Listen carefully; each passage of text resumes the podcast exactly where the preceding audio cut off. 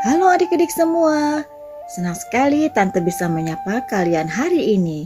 Semoga kalian selalu dalam penyertaan Tuhan, tetap jaga kesehatan, dan mengucap syukur atas berkat-berkat yang sudah Tuhan berikan dalam hidup adik-adik. Tetap rajin mendengarkan podcast Renungan Anak dan membaca Alkitab tentunya. Tema renungan hari ini adalah Hukuman Tuhan, dengan bacaan Alkitab dari Kitab Roma, pasal yang ke-12, ayat 17-21. Mari kita siapkan hati, lipat tangan tutup mata, kita berdoa. Kami memuji Engkau ya Tuhan, kami bersyukur kepadamu untuk hari yang baru ini. Kami memuji kuasa-Mu dan kasih setia-Mu, sebab kami boleh melewati hari-hari dengan bersukacita. Kami rindu sapaan Tuhan melalui firman-Mu yang kudus. Curahkanlah roh-Mu bagi kami ya Tuhan, untuk memelihara hati dan pikiran kami, agar firman-Mu dapat kami pahami seturut kehendak-Mu. Terima kasih Tuhan Yesus. Amin. Roma 12 ayat 12-17. Janganlah membalas kejahatan dengan kejahatan. Lakukanlah apa yang baik bagi semua orang, sedapat-dapatnya kalau hal itu bergantung padamu. Hiduplah dalam perdamaian dengan semua orang. Saudara-saudaraku yang kekasih, janganlah kamu sendiri menuntut pembalasan, tetapi berilah tempat kepada murka Allah. Sebab ada tertulis, pembalasan itu adalah hakku. Akulah yang akan menuntut pembalasan. Firman Tuhan. Tetapi jika seterumu lapar, berilah dia makan. Jika ia haus, berilah dia minum. Dengan berbuat demikian, kamu menumpukkan bara api di atas kepalanya. Janganlah kamu kalah terhadap kejahatan, tetapi kalahkanlah kejahatan dengan kebaikan. Demikian firman Tuhan hari ini. Adik-adik, membalas kejahatan dengan kejahatan itu hal biasa. Membalas kejahatan dengan kebaikan itu luar biasa. Kita mau pilih yang mana? Menjadi manusia yang biasa dalam bertindak atau menjadi manusia yang luar biasa dalam bertindak? Seperti firman Tuhan berkata, agar kita tidak membalas kejahatan dengan kejahatan. Mengapa demikian? Bukankah kita juga punya hak untuk membalas kejahatan dengan kejahatan?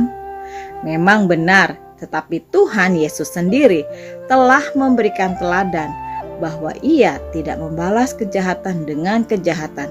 Karena jika Dia membalas kejahatan dengan kejahatan, maka Ia tidak akan mati di kayu salib dan tidak akan ada penebusan dosa bagi manusia.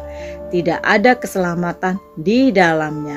Tuhan ingin agar sedapat mungkin kita hidup dalam perdamaian dengan semua orang dan melakukan apa yang baik bagi semua orang. Walaupun demikian, masih ada banyak orang-orang yang jahat yang memuaskan hawa nafsu mereka dengan melakukan kejahatan, terutama kepada orang-orang percaya. Menghadapi orang-orang seperti ini, apakah yang harus kita lakukan? Firman Tuhan memerintahkan kita untuk tetap tidak membalas kejahatan dengan kejahatan. Mengapa demikian? Karena pembalasan adalah hak Tuhan. Dan ketika kita melakukan pembalasan, maka sebenarnya kita sedang menduduki posisi Tuhan. Kita tidak boleh mengambil hak-hak Tuhan dengan melakukan pembalasan terhadap orang-orang jahat. Serahkanlah segala sesuatunya kepada Tuhan, sementara kita tetap berbuat kebaikan. Pada saatnya nanti, Tuhan pasti akan membalas kepada orang jahat tersebut akan perbuatan yang jahat, dan juga kepada kita apabila kita melakukan kebaikan. Karena itu adik-adik, lakukanlah terus kebaikan. Di buku renungan ada seorang anak bernama Bintang pulang sekolah langsung marah-marah.